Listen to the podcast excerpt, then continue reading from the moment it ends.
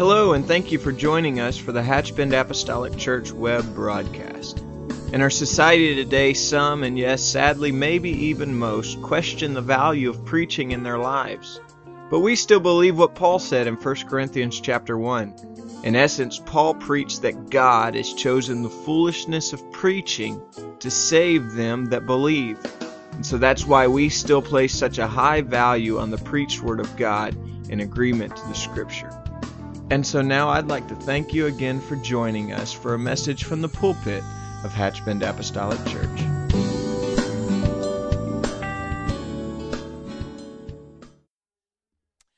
Hallelujah. This month's being November. Hallelujah. I just want to, had a couple things that happened to me and my wife, and I just want to offer a couple thanksgivings to the Lord. And there's one thing that I've always said, you just try to, everybody's different. I'm different. You're different. So I don't say I struggle, but you just get to the point where you want to know when to draw the line of how much to reveal of yourself behind this pulpit.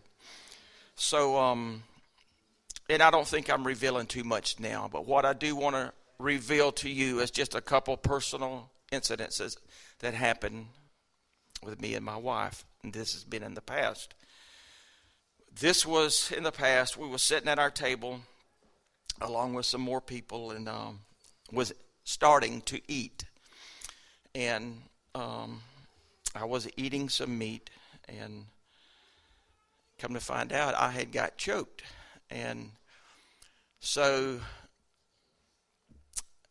trying to be the nice man, I excused myself and went where they couldn't see me, and my wife, I guess she proved she actually loved me, and said, "He's joking." It was like, somebody do something. So, but what I wanted to say is, when we get in those situations where we panic, it's hard to believe. God designed weeks ago for a lady to be sitting at our table that worked in a hospital, that knew exactly what to do. She just clicked, grabbed me, and I have only been put to sleep one time in my life, and I've joked, and they told me it's going to be fast, and I'm talking, and then finally I asked the people, I said, and I'm sure I said, you know, this is one for the books, but I asked them, I said, "Who is dimming the lights?" And I went out. But that's what was happening to me then, I promise you. The lights was going out with me. And so, and then when I came to, she was doing the Heimlich maneuver, and I eventually got all right. And joking me, maybe I try to make light too much, but what I try to do is just, in a very serious situation, try to find a humor. The rest of the visit, I referred to her as Sister Heimlich. But before she left, I told her, I said, you know, stuff that could turn out a whole lot different. God took weeks before and put this, and he ordered this, for this lady to be sitting at my table when I would have died on the floor. And he just brought it to pass. And we thought it was just a normal weekend. And when she screamed, "He's choking, somebody do something," God already had. God said, "I got this. I got this." And so, believe it or not, the second incident involved at the same table. The Bible says God lets angels encamp. And if you hadn't believed me yet, I believe they sit at the table where we sit. And if you don't believe me, you should believe me after this next one. We are sitting at the same table. And other than the Lord, whatever prompted my wife to get up and move, other than the Lord, I don't know. I'm sitting, she's sitting over here, and I can raise my hand to heaven and say truly, and I'm thankful for this, I have never, ever, ever heard a bullet come through the wall. But I knew exactly what it was when it did. And I just screamed and told Joyce, somebody just put a round through the house. But what it done, it came in and landed where she was sitting. And she had just seconds before got up and moved. And to reassure you, this was an elderly gentleman, and there was no malice. It was just a pure and simple accident. But it missed all the vehicles. It come in, and the man has been so apologetic. He has come over and just literally cried about it. But it was just the fact that God just prompted her, get up and move. And all of a sudden, next thing I hear, and I went outside and did a little screaming. As the saying goes, I lost my joy for a minute. But God just let us be took care of one more time, sitting at the same table that you might not want to come eat at.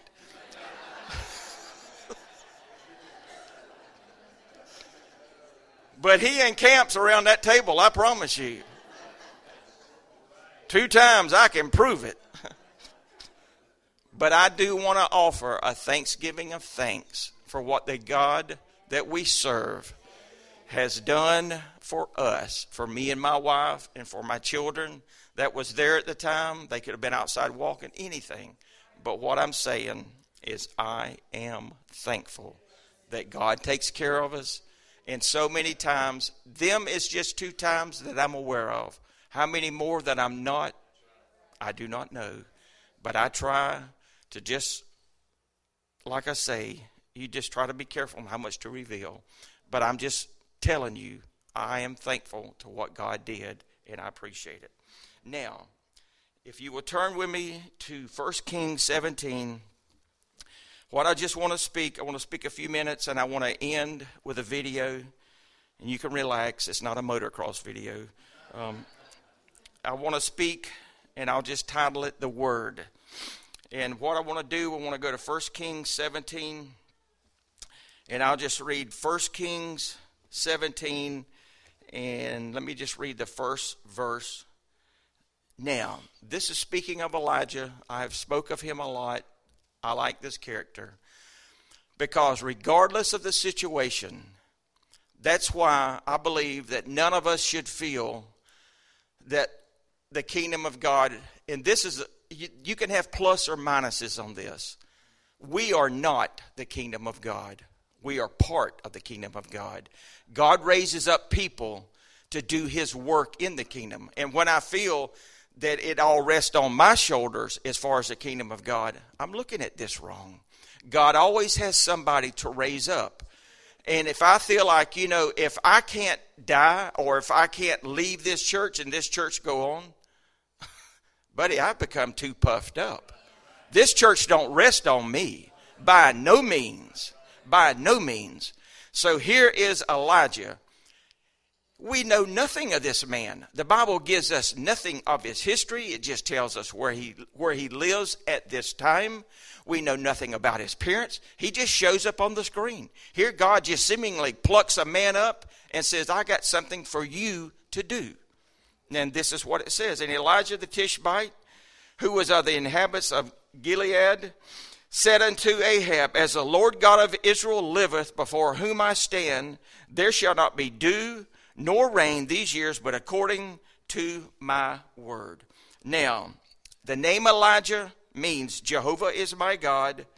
Ahab and his loving wife worshipped Baal. The Bible says that they did more harm, more than any when it comes before them. So, Elijah, what he done, God anointed him with his authority and might. He went before the king. And you tell him, now, this is was one of the consequences when they turned against God was drought. So he went before them. He took, and I like what God given the authority to do. You go tell the king that it's not Jehovah saying this. This is me, Elijah. You looking in the eyes of Elijah because Jehovah's backing me. Elijah says there ain't going to be dew nor rain for 3.5 years. So he's standing there. Now, in this verse, there's a phrase that says, as the Lord God of Israel liveth, before whom I stand. Now, this phrase was original with Elijah. It had not been said before. And when this phrase started, when he said this, buddy, the game had changed. It was not, thus saith the Lord.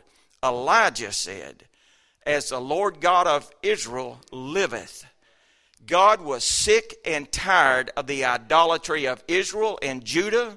And he said, you go tell him that I am still alive. You are treating me as I was dead, but you go worship your idols and serve idolatry. And you tell him Jehovah and Yahweh is still alive, before whom I stand. You are my servant, and you stand before me. And I've given you the authority to tell him there will be dew nor rain for 3.5 years. This is the authority. I'm telling you, the game has changed. From this point, God said, I'm drawing a line in the sand. It is me against your idolatry. You serve Baal, we're going to see. You think Baal is the storm god as you give him a title? You will see just how much rain Baal can produce, because I'm saying you're not even going to get any dew. So this is what he's telling him to do. Now, he tells him this formula. He says there's not going to be dew. The word of the Lord came to Elijah. He's telling him this. But this is what I'm saying. He give him such a powerful statement, and God backed him, and he did it. But notice verse 2. And the word of the Lord came unto him, saying, now, ever how you think that was. I don't know how you think that was. Now, we say that without really thinking about it, or I do. And the word of the Lord came unto him, saying. Now, just how do you think? I'm not trying to stir nothing up. Just how do you think the word of the Lord came unto him? John says that the Bible tells us the word was always. God is a spirit. The word was the spoken spirit, basically.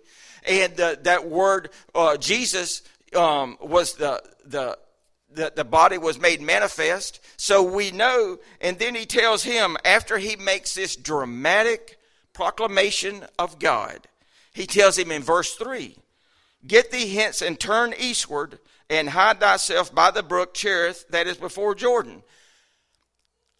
Now I'm telling you, he had to be the man when it became of God to do this. You go to the king, you state the fact that Jehovah is with you. I have given you the authority to do this. Now you go hide. You're kidding. No, I want to go walk the streets and say, it was me, buddy. It was me that told the king. And God said, no. I'm telling you, we live in a world where we know there is evil. God said, you have just made two of the most evil idolaters mad in the world, and they are going to be sought on killing you. And I do mean killing you. So now what you need to do is go hide. Now, what do you think that, and just pardon me here, but what do you think that meant to his manhood? I don't know. But all I know, the Bible says the word came to him. And he says, now it's time for you to go hide. And he did. God said he went. And verse 4, and it shall be when thou shalt drink of the brook, for I have commanded the ravens to feed thee there. Verse 5, and he went and did according unto the word of the Lord. Now, here again, I say, ever how that may be, we take the written word of God and read it. Now, ever how God manifests himself to Elijah, I believe it was as clear as if you hear my voice right now. I'm telling you, I believe it. You can believe whatever you believe. The Bible says the word of the Lord came unto him, and he did it. He had to hear, whether it was with this ear or this ear, he had to be able to understand it. The word came to him, he heard it, he understood it, and he obeyed it.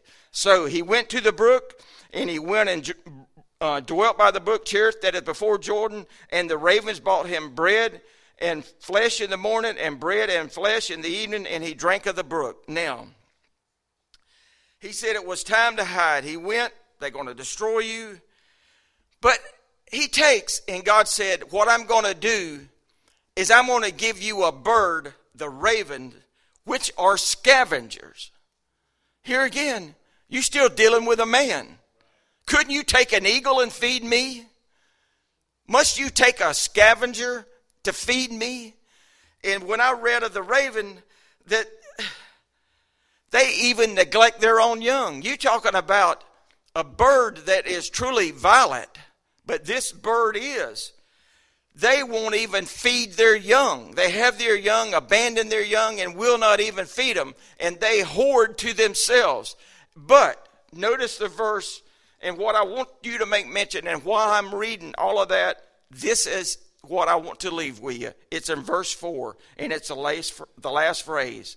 I have commanded the ravens to feed thee there.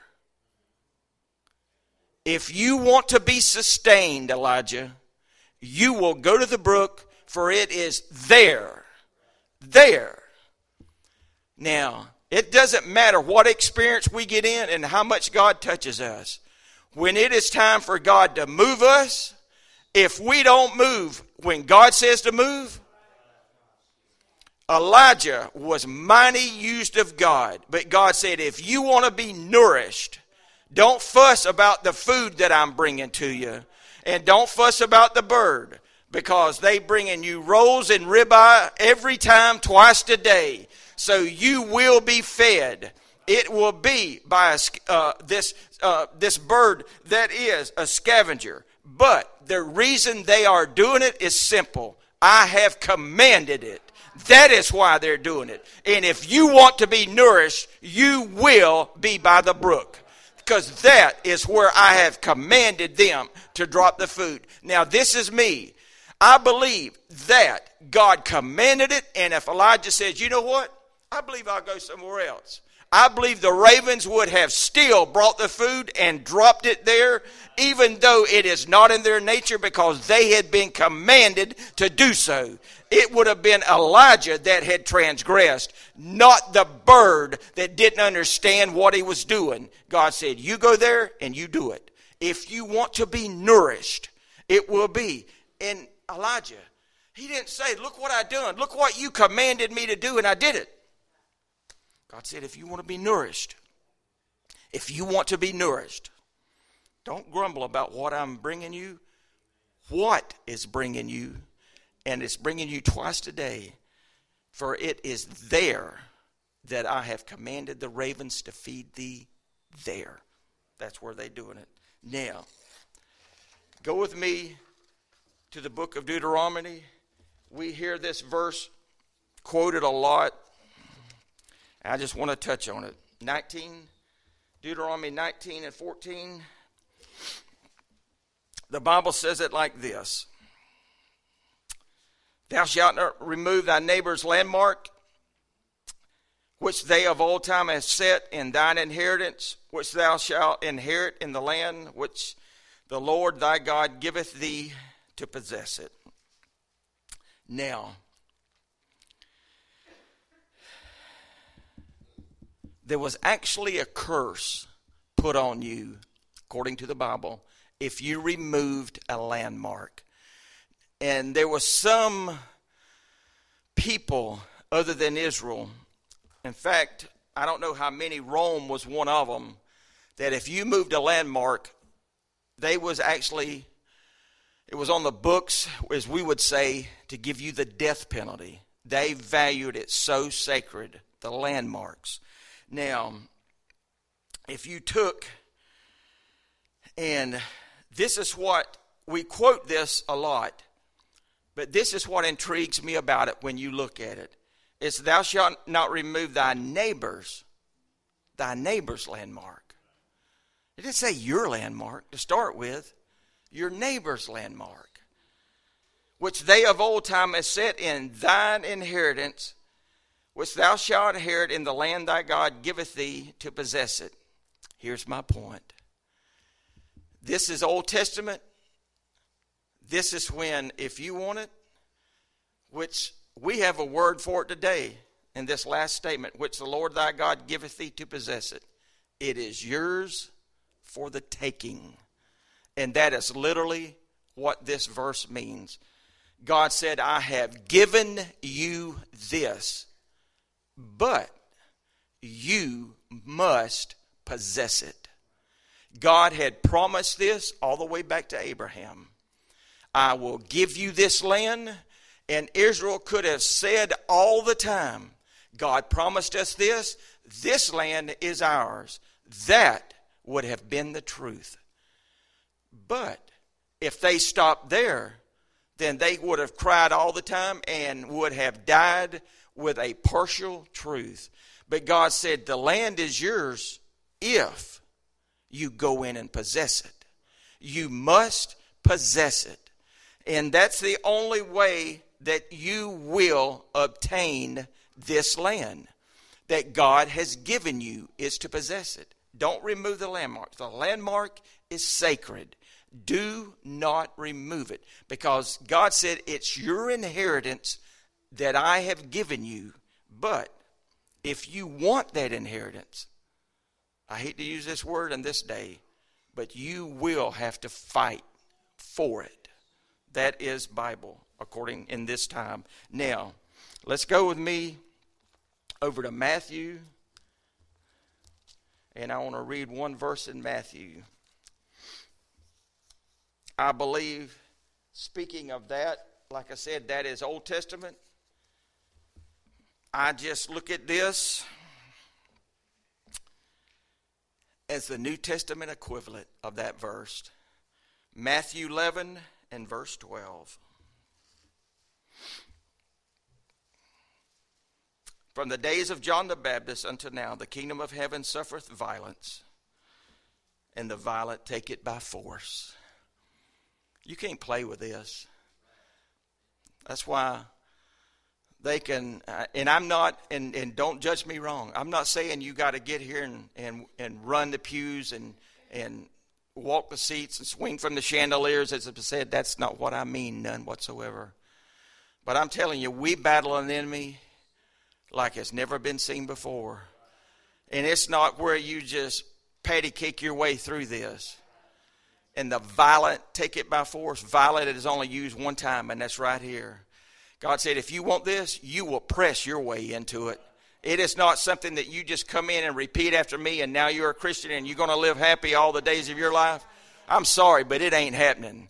God said, the kingdom of heaven suffereth violence. In other words, the enemy is going to attack. That's why God don't care if you come in and say, I want to be this, speak in tongues, and then I'll just sit on a seat the rest of all the days of my life. The devil don't care. He's got you just where he wants you.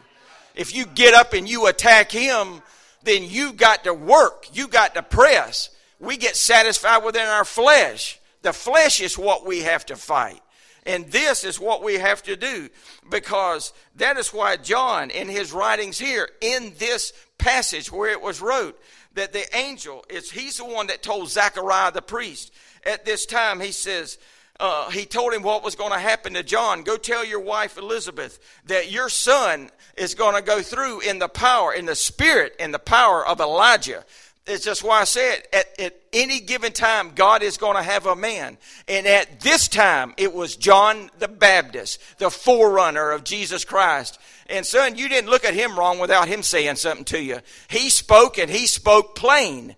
And then when he doubted, and he says within himself, is it really you, God, or should we look for another? And that's what Jesus is answering this question in this passage right now. And he said, look, don't... And then I would add this, don't criticize John for being weak at a moment, wondering if I'm the one. He's just like everybody else. And the Bible even speaks of Elijah. He's a man just like you with passions. But the Bible spoke, and literally when God said, James told us even, when Elijah went before the king, it was because literally of his what? His prayer that he made. That's what James told us. So he said, now the kingdom of heaven suffered violence, and the violent take it by force. I believe that is the New Testament equivalent. What he says, do not remove your neighbor's landmark. I've given you this inheritance, and it's yours. If it's yours for the taking, you must possess it. God, as preachers, has preached to us all our life. We have so many great and precious promises, and we yawn and go home. But I'm telling you, I'm not blasting you. I'm blasting me. I am too much withdrawn within myself. I admit that. But I have to fight it. I have to press in. Because the kingdom of heaven is here, and I have to press through this flesh, and I have to work, because I have to do it. And God is saying, we have to do this. We have to do this. Now, one more passage. And last Sunday, Brother Boyd quoted this. John 3. Okay, the Bible, St. John 3. The Bible says, there was a man, was a Pharisee, one of the 70 of this tribe, or people, not tribe, people, or the Pharisee, the Sanhedrin. He comes, Nicodemus, he come to Jesus by night, and literally, verse 3, I don't know if the Lord just, I don't know. I can't figure it out. In my way of thinking, the Lord says, look, you're one of the 70, you're a ruler in Jerusalem, and you come to me by night and start asking me questions. Buddy, there ain't no chit-chat. We going straight to it. We ain't going just, how you doing? How's the night? You know, it's about 45. And ain't none of that. Jesus hit him right between the eyes. And he said, 3, Jesus answered unto him, look, Nicodemus comes in, and I don't know what his purpose was. But God just nails it down right from the very beginning. He just tells them, verily I say unto thee, except a man be born again, he cannot see the kingdom of God. Now, I'm sorry, this is just one of the things I think about. And this is it. And I'm not saying this as a doubting way. I'm just telling you this. But I don't know if you've ever thought about it. But I have. But as far as I can tell, and I'm not saying I'm right on this, but as far as I can tell, Jesus only looked at Nicodemus as a man. He is the only one person in Scripture that he told, you must be born again. As far as I can tell, one person.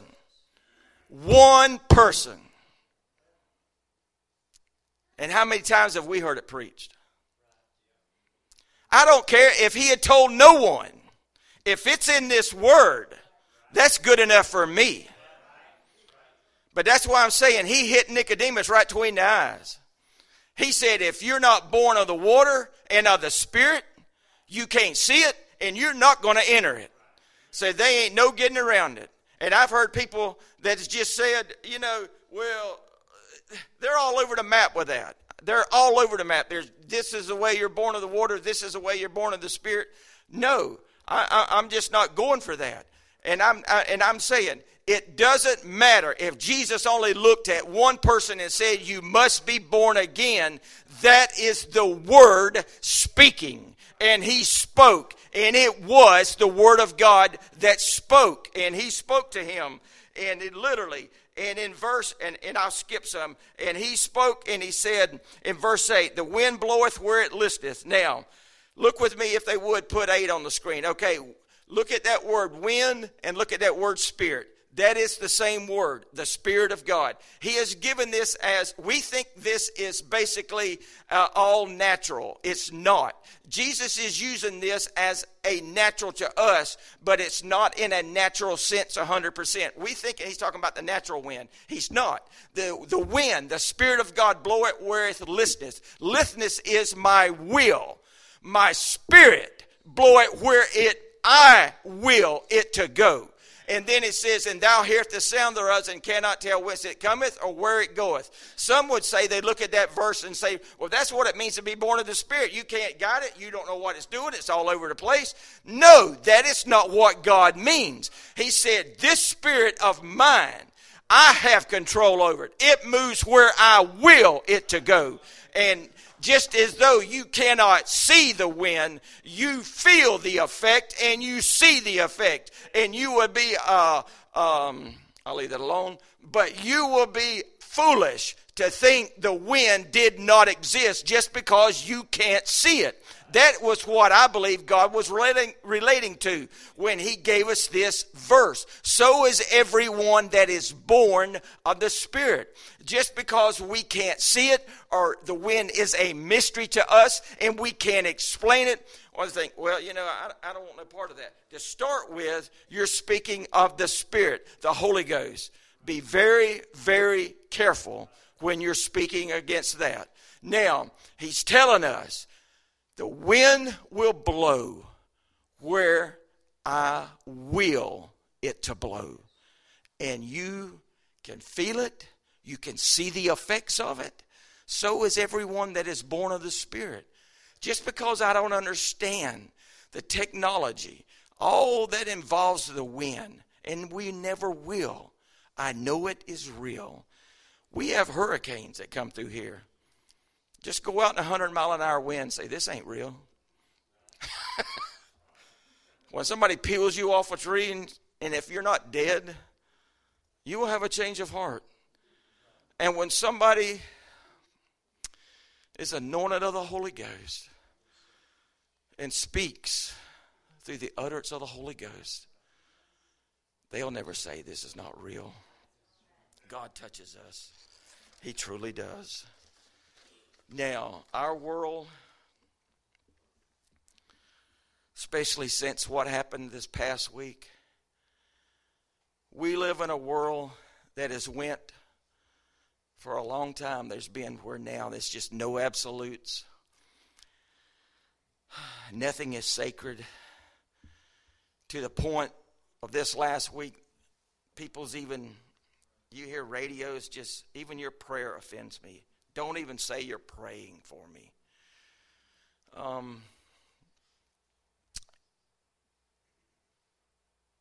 And to be the term that's been around now for years, to be politically correct, you know, to say everybody has their right and everyone has a right to free speech, has just went to a degree like we thought we would never see. Nothing is sacred. Nothing. And I mean that in a sad way. Go as far as you want, do what you want to do, but do not restrict me in any way. You need order. I'll make one more reference. When we had the accident with the shot, I found out, which really was a blessing to our county with the sheriff's department. You call them and tell them that somebody just put a round through your house, you will have a yard full of deputies in no time. They take it very, very serious. So you need structure and you need order. And you cannot have where everybody just does that which was right in their own eyes. And you need, and what some would say, and going back to the Old Testament, do not remove thy neighbor's landmark. What some would say is, and now moving to our time and liken that to our day, what some would say, I'm removing the boundary. I'm widening my horizon. What we are really doing is we are taking away from them that are closest to us. We are harming them. We are doing them an injustice like we thought we never would. And a true Christian, a true child of God, when others look down and say, I see a restriction, there is the boundary, and I see a restriction. The one that knows this Bible says, no, I see an inheritance. That is my inheritance that I'm looking at. God said he has given that to me. That is my possession. God gave that to me. You see a hindrance, but I see an inheritance. It is mine, and God gave it to me. It is mine for the possession, for taking it. So regardless where our country will go, I don't know. But this I do know, is God, and that won't change. And he, just as Elijah stood and told him when God got so tired of their idolatry. One more mention I'll make of that, and I'll just make mention of it. In the beginning was the Word, and the Word was with God, and the Word was God. The same was in the beginning with God. Paul told us in Philippians that every knee should bow and every tongue should confess that Jesus Christ is Lord. And this is what seals the deal for me, to the glory of God the Father.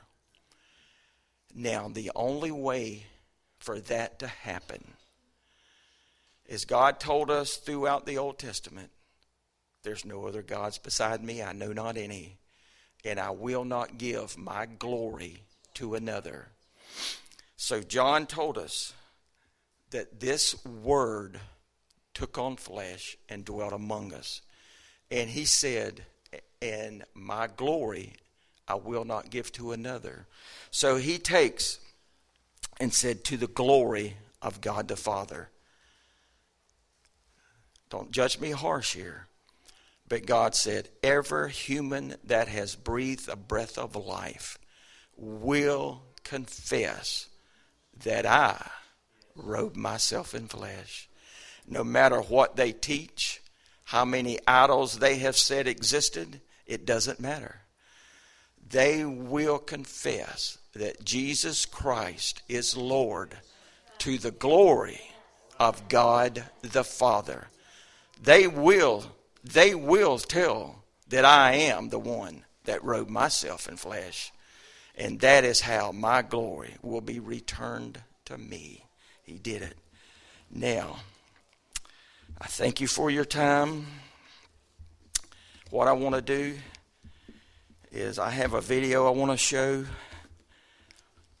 I just want to thank our veterans for what they've done, for what they mean to us.